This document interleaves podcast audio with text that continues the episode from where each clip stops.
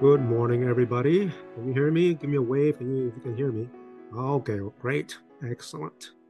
As much as I would like to be with you, um, yeah, today is just a just a bad day today. So, um, health wise, but it's a good day to be here together. And this is the message to you on the screen right now. Stay awake. Um, and then that's the end. So I'm done. No, no, no. Okay. The topic is staying awake. It has nothing uh, to do with what you are feeling at this very moment of trying to stay awake. But I'll see. I'll I'll remind you again in 20 minutes. Um, and uh, I just love that uh, we have the, the the camera right now pointing at you guys, so I can see some of your little heads. I don't see your faces, but uh, if you are uh, nodding towards the camera a lot, and uh, I can tell. I can tell that you're agreeing with me. So, so I appreciate that. Um, today we're going to talk about um, Mark 13, and it is a challenging uh, passage, but I think is a good passage for us to to all study and a good reminder, at least um, for for me, um, reading these verses helped me see where I'm at in terms of my spiritual life and my life um, as I'm living now, and where it needs to go and where it needs to be in terms of staying awake. Um, today's passage, Mark 13, is generally known as the Olivet Discourse, O L I V E T, Olivet Discourse, because it's Jesus' teaching on the Mount of Olives. Olives, Olivet, discourse, meaning a speech or teaching. So theologians counted this discourse or teaching uh, as it happened on a Wednesday before Good Friday, the Wednesday before Good Friday. So it is really the, the last public teaching that Jesus did uh, before um, he was crucified on the cross. So Jesus and his disciples just finished visiting the temple, and then they went out and sat on the Mount of Olives. And then it is when the disciples asked Jesus a couple of questions that Jesus began to answer him. So uh, in Mark 13, verse 4, um, I'll let you read the later verses. We're not going through the beginning part of this discourse, but uh, verse 4 it says, Tell us, when will these things be? And when, what will be the sign when all these things are about to be accomplished? So this is the disciples asking Jesus because Jesus says the temple is going to be destroyed. So when they are in Mount of Olives, the disciples went back and asked him, when will these things be? And what would be the sign when all these things are about to be accomplished? It seems to be two different questions, really, because when will these things be might be pointing to um, more more evidently to the temple being destroyed. And the second half of the question, when will the sign be when all these things are about to be accomplished? Meaning when Jesus returned, because Jesus hinted at that and talked about that as well. So in uh, chapter 13, is generally looked at in two sections. One is verses 1 to 23, and then our section today, 24 to 37. The first half, Jesus responded to the disciples about the destruction of the temple which we already know happened in 70 AD, uh, which the Roman general Titus uh, besieged Jerusalem and completely destroyed the temple. And then from verses 24 to 37, the latter section that we're going to study today, um, it is both a reference to the destruction of the temple and also the end times. Today, I'm not going to focus too much on the theme of eschatology, meaning uh, talking about the end times, the signs, and what it means and what that, but rather on what this section 24 to 37 teaches us. The Christians of today, especially today, is the first day, the first Sunday of Advent. So our anticipation and remembrance of Christmas and of Christ's second coming. And this passage has huge implications on how we ought to live today. Before I start talking about the verses, let us pray. Father, we give thanks to you because you're the holy God who saved us. And you're the one who is helping us to know how we're supposed to live today. And Lord, help us to see where you are. Help us to see where you want us to be. And today, as we study Mark 13, remind us of your goodness, remind us of your greatness, and show us how loving you are to tell us what's going to happen and what is happening and what is about to come so that we can prepare today by staying awake because that's what you want us to do. That's what you have challenged us to do. And Lord, help us to hear you, help us to want to hear your word and to live those words out because it is important. Not only important to us, but it is important to you that we listen and we live the life that you meant for us to live. And we pray all this in Jesus' name. Amen.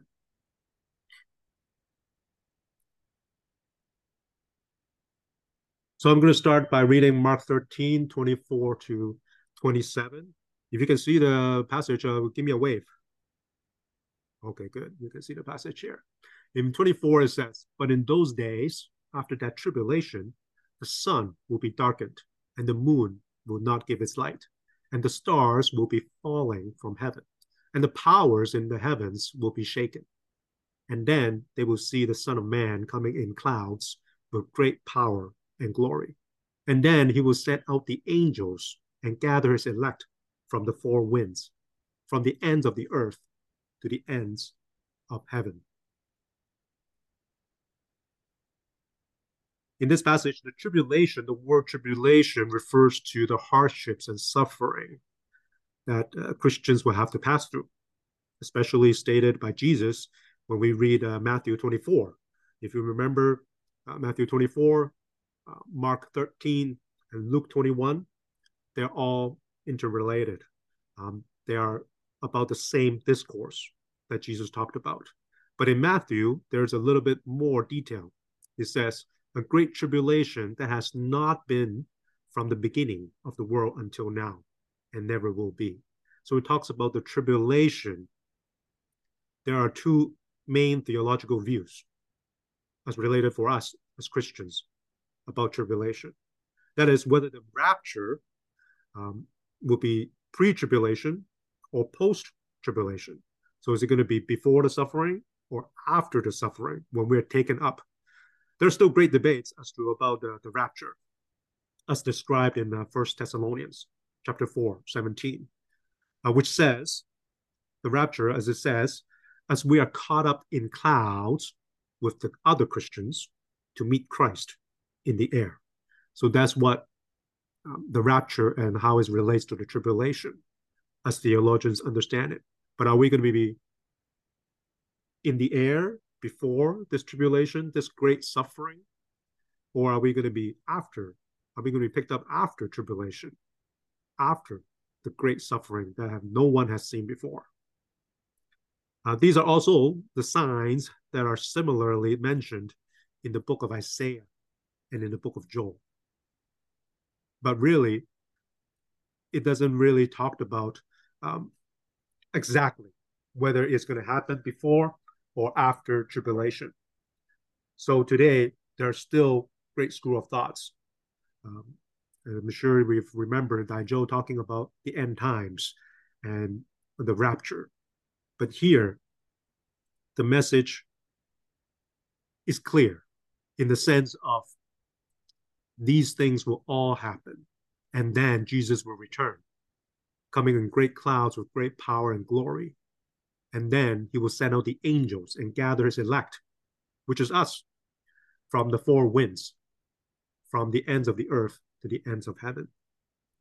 So everyone will be gathered. And that's a promise. But remember this promise because it's important. Whether you believe that the rapture is pre tribulation or post tribulation, you will have to understand and remember this.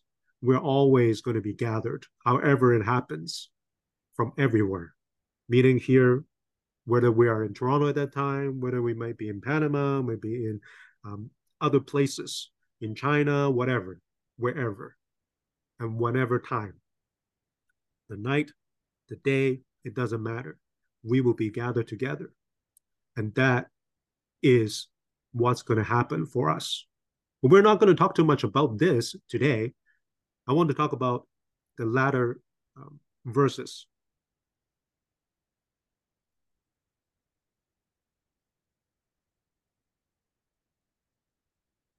Twenty-eight onwards, it reads, "From the fig tree learns its lesson. As soon as its branches become tender and puts out its leaves, you know that summer is near. So also, when you see these things taking place, you know that he is near at the very gates.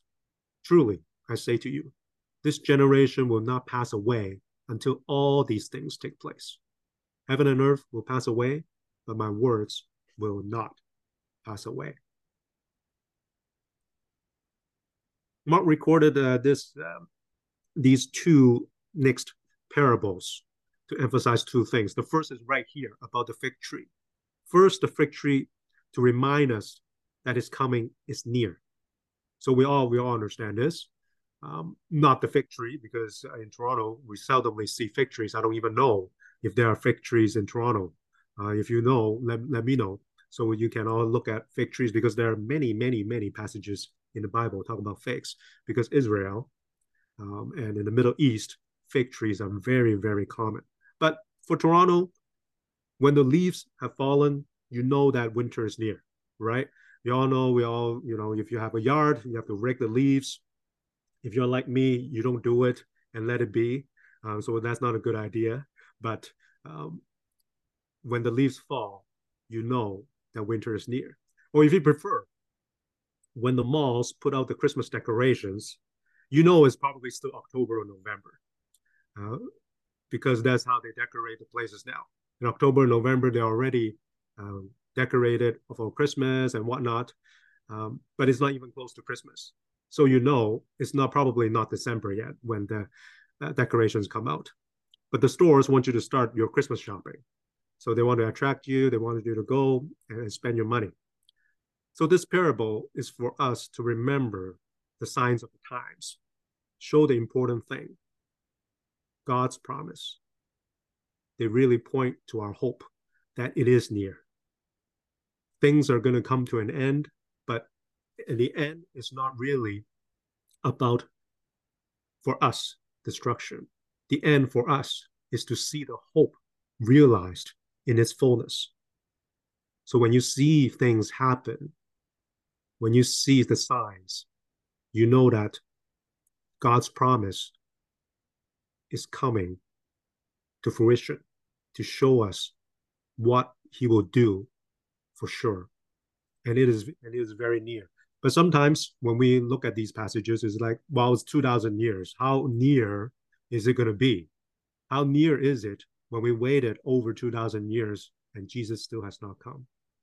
But that's but that's the generosity of Christ.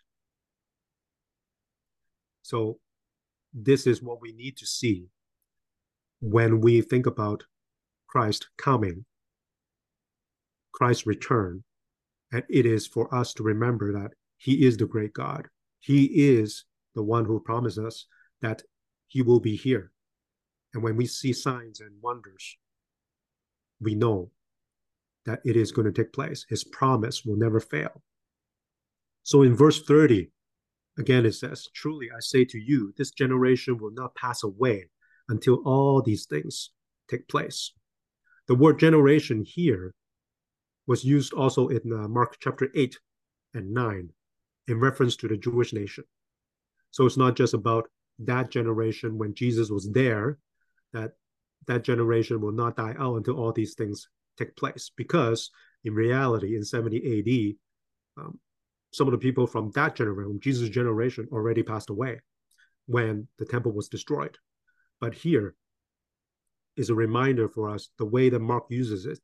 It points to the Jewish nation. The Jewish nation will not pass away until all these things take place.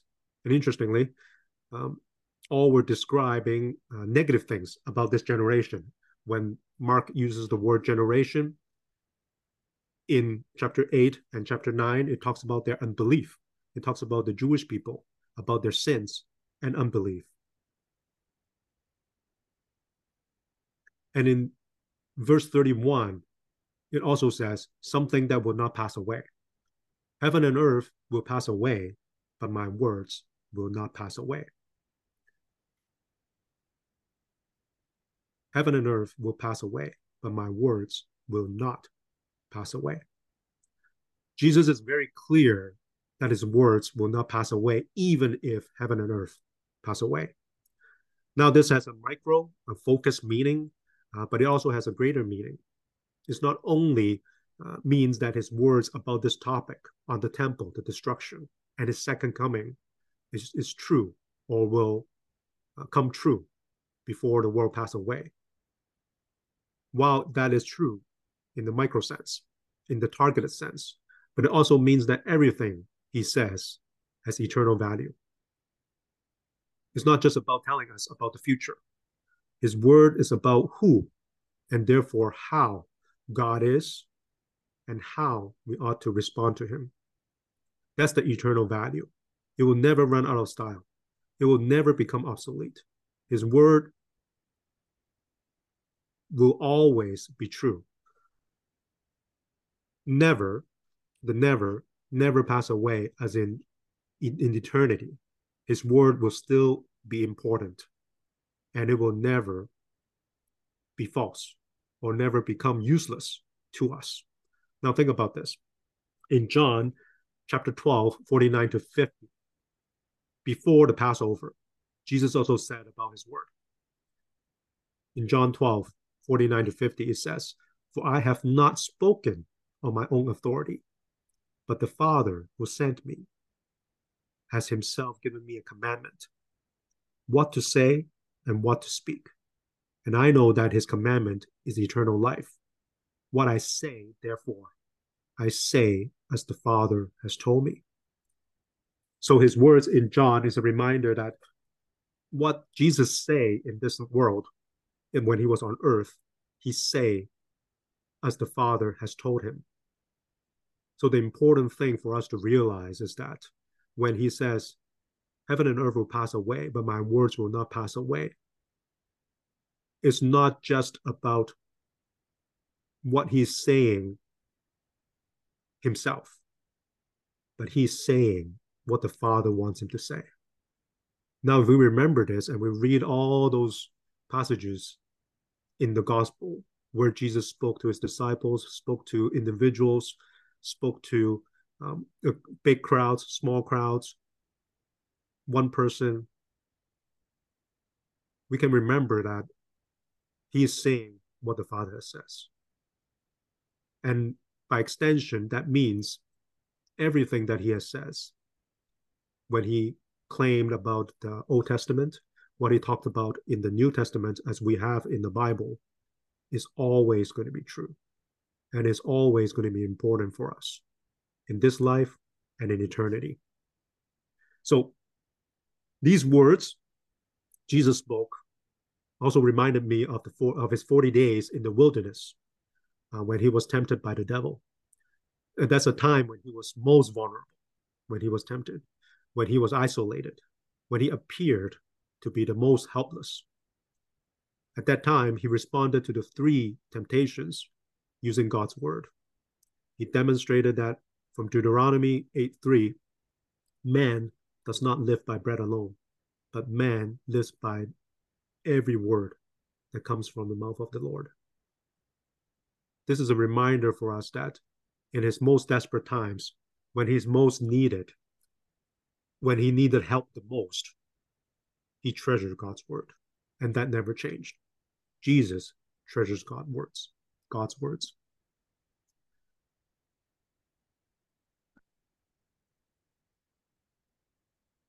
As we continue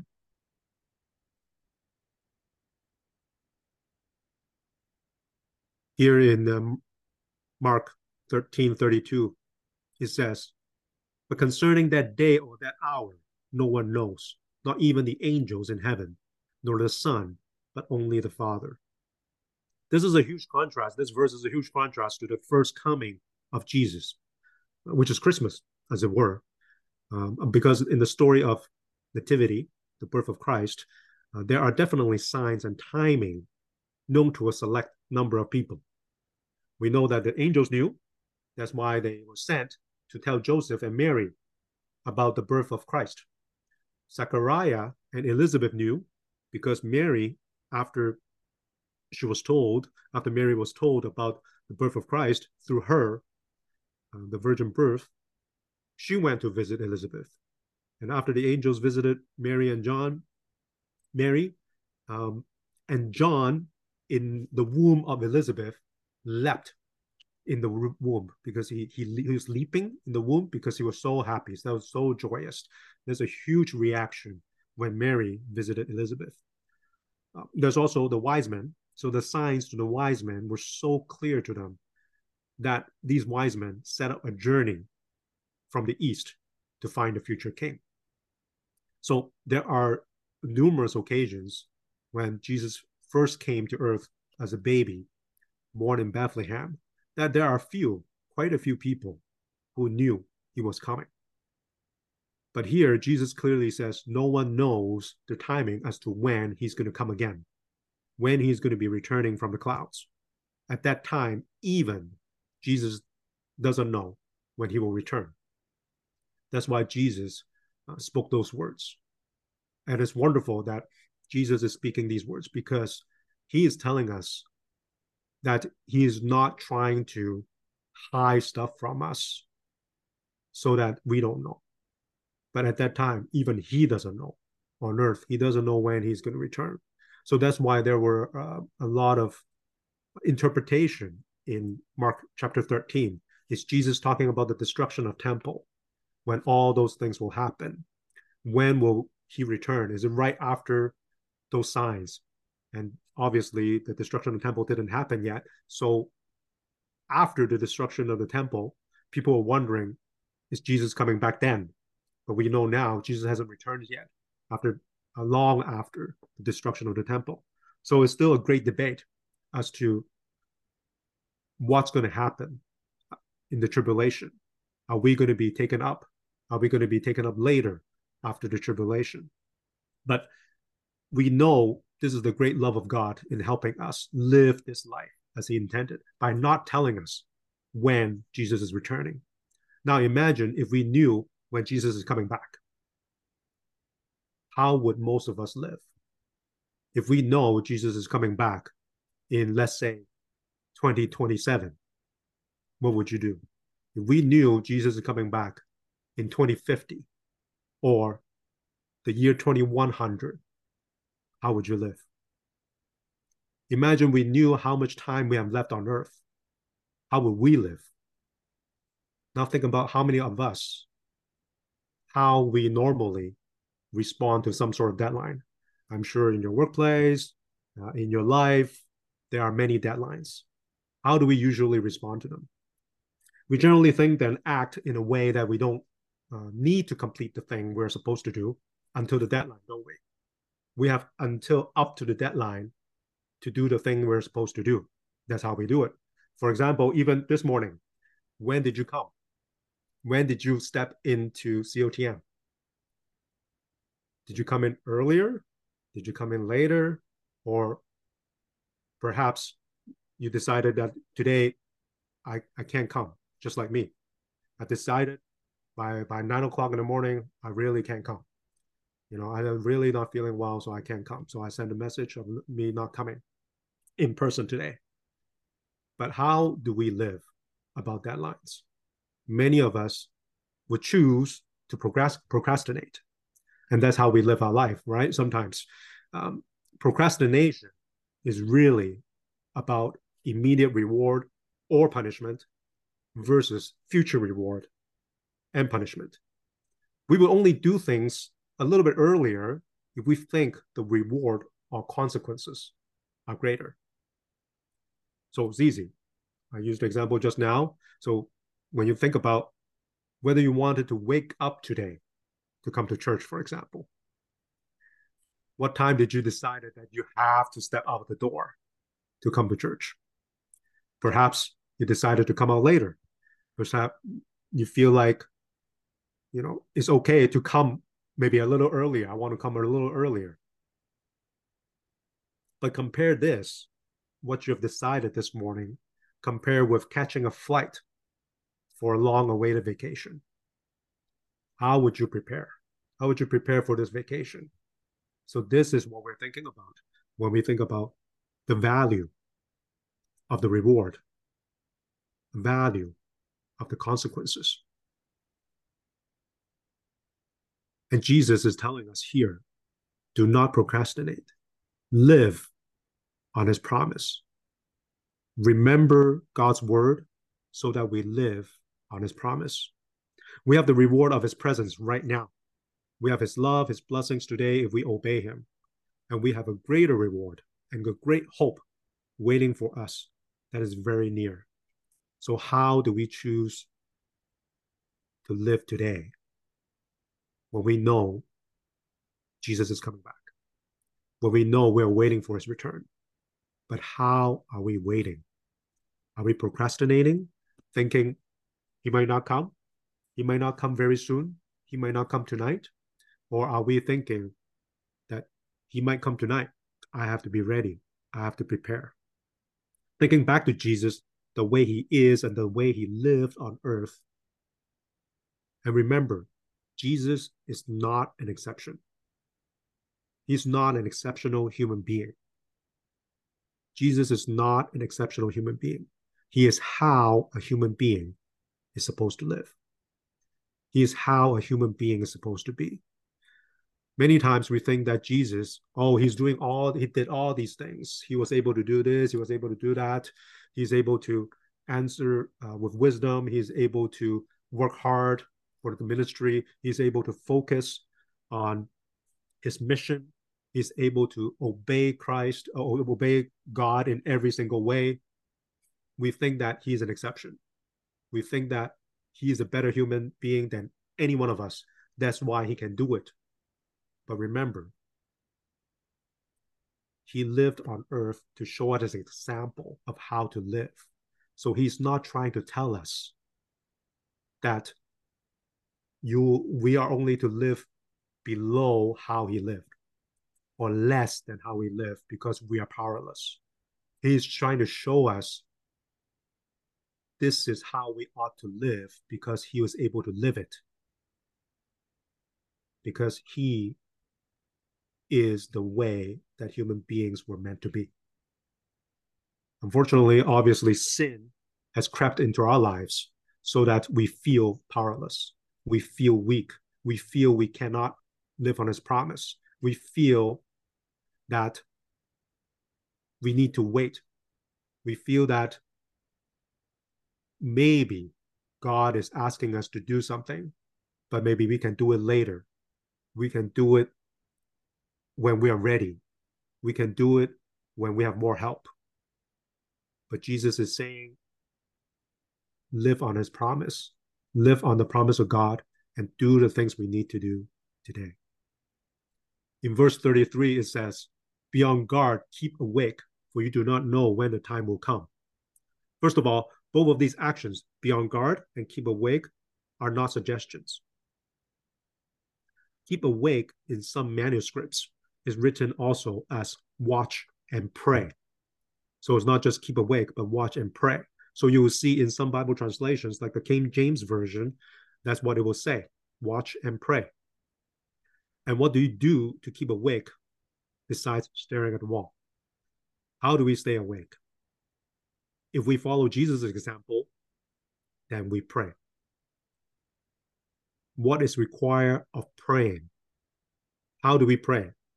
hopefully you're not praying you're not saying that you pray in your sleep because that's not going to happen as much as you like to think that you can pray in your sleep that's not going to happen as much as you think that you know what sometimes when i pray i just fall asleep you know as soon as you fall asleep you stop praying but here jesus is reminding us we have to stay awake and how did he do that as an example he prayed remember what jesus said to peter at gethsemane in mark chapter 14 the very next chapter, when Jesus was praying in that garden, Jesus told Peter, Watch and pray that you may not enter into temptation.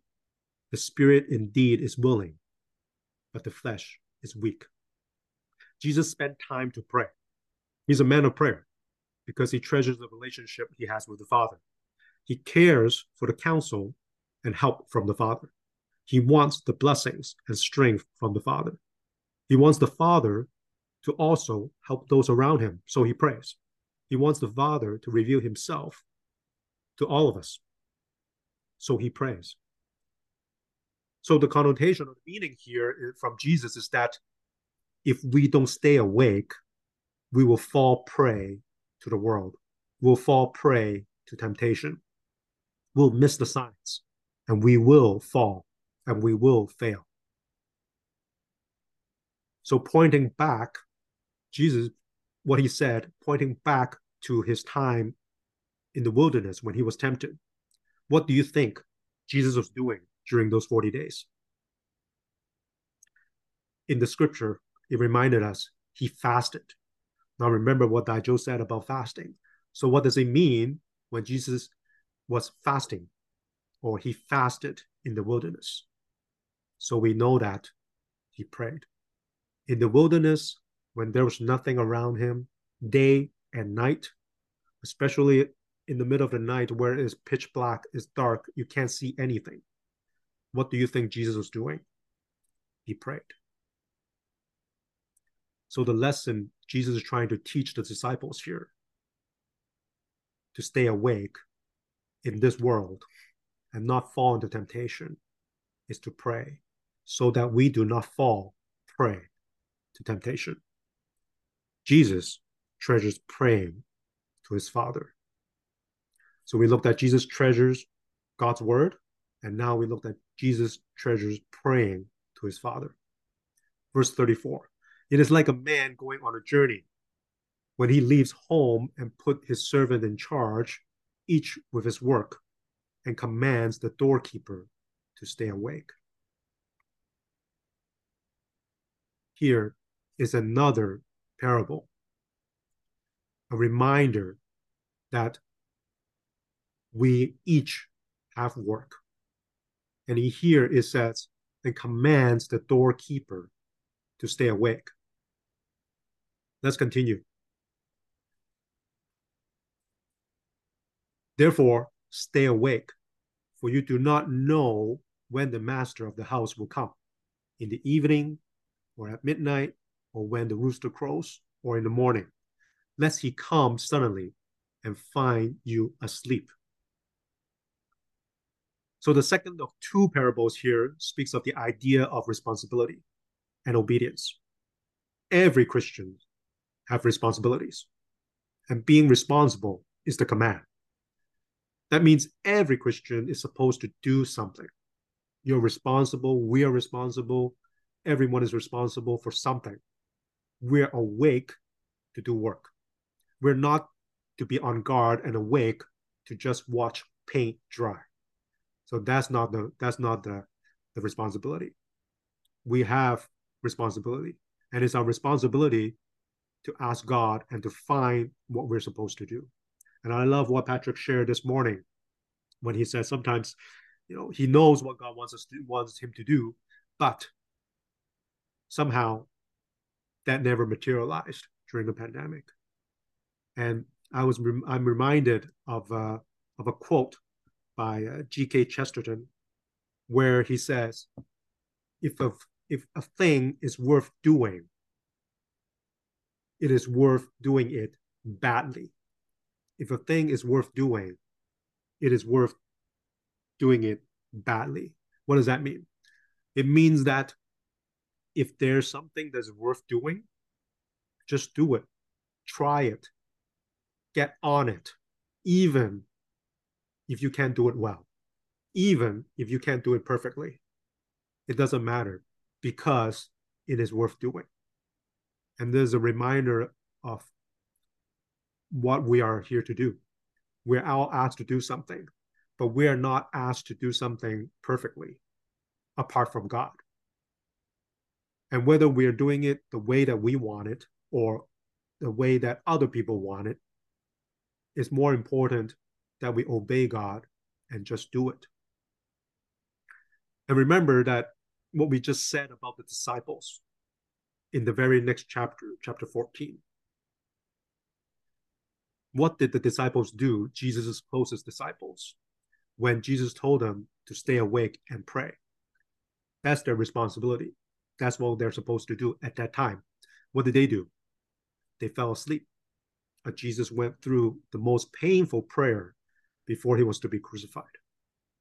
This is also a great treasure in the Bible because it records the failures of the believers, not only triumphs. We're not going to be successful every time. But remember that these disciples who failed, they were redeemed. They were given chances to again do the things they're supposed to do, to learn what it means to stay awake. Even when the disciples were weak, they were sad that Jesus is leaving because that's what Jesus told them. They were tired, but Jesus came back to help them, to help them stand again. And when they saw the resurrection power, all of them changed. They changed what it means to stay awake, what they look at as responsibilities. And Jesus here is to show us that we're never too far from God's grace and his power to transform us. Because the disciples, even when they after they faltered, they would lift it up again. And they did great things for God. But it doesn't mean that they were happy about their success. What they were happy about were their suffering because they suffer just like Christ did. And here it teaches us Jesus took God's will with utmost seriousness above all things, even his own life. When he talks about responsibility, he's not just talking to us about responsibility. He was reminding us how he looked at his responsibility. He stayed awake. He knew the time is near. He knew he has not much time on earth. So he spoke the most important things to his disciples and all those who was willing to hear. He treasures doing God's will. He treasures God's word.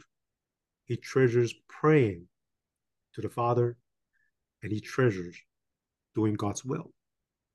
And finally, the last verse says, And what I say to you, I say to all stay awake. In these short few verses at the end, when he talks about the last parable of the responsibility and not knowing when Christ will return, he say to us all, stay awake. Always remember how Jesus lived his life. And he lived a life as an example of what God really intended the way for all human beings throughout time and history, and even now and in the future to live. Because all these things hasn't happened yet. Yet, all these things are happening. And we're called to be reminded to how he lived. Jesus never talks, speaks more than the examples that he gave us. Even in the very last days on earth, he reminded his disciples treasure God's word, pray to the Father, and doing God's will. It's not easy, but it's necessary. It's a reminder for us, especially today before we go to sleep today. Hopefully, you are still awake, by the way before you go to sleep today, remind yourself these three things. Did I treasure God's word today? Did I treasure praying to the Father today? Did I treasure doing God's will today? Because we don't know the time when Christ will come. Christ may come during our sleep. And Jesus mentioned that numerous times in the Bible that when he comes, And it is really science and logic, right? While we're in the morning or in the uh, early afternoon right now, what time is on the other side of the world? Evening, right? Or various times, various different times. So when Jesus come back, somebody is going to be sleeping. Somebody is going to be asleep. And that's the physical needs. But how do we stay awake spiritually? How do we stay awake spiritually? By practicing these three things every day before we sleep to get ready so that even when we sleep and Jesus return while we sleep, we're already ready. We have no regrets.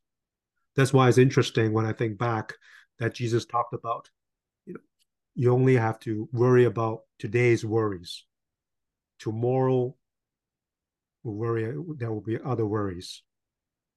Jesus is always helping us thinking about today. You know, sometimes we think about, oh, we're worried about in the future, how many days, oh, I'm going to do this this year. At the end of the year, I have to do this. At the end month end, I'll have to do this. Um, by 2024, I have to do this, 2025, or whatever. But remember, Jesus can come back tonight while we sleep.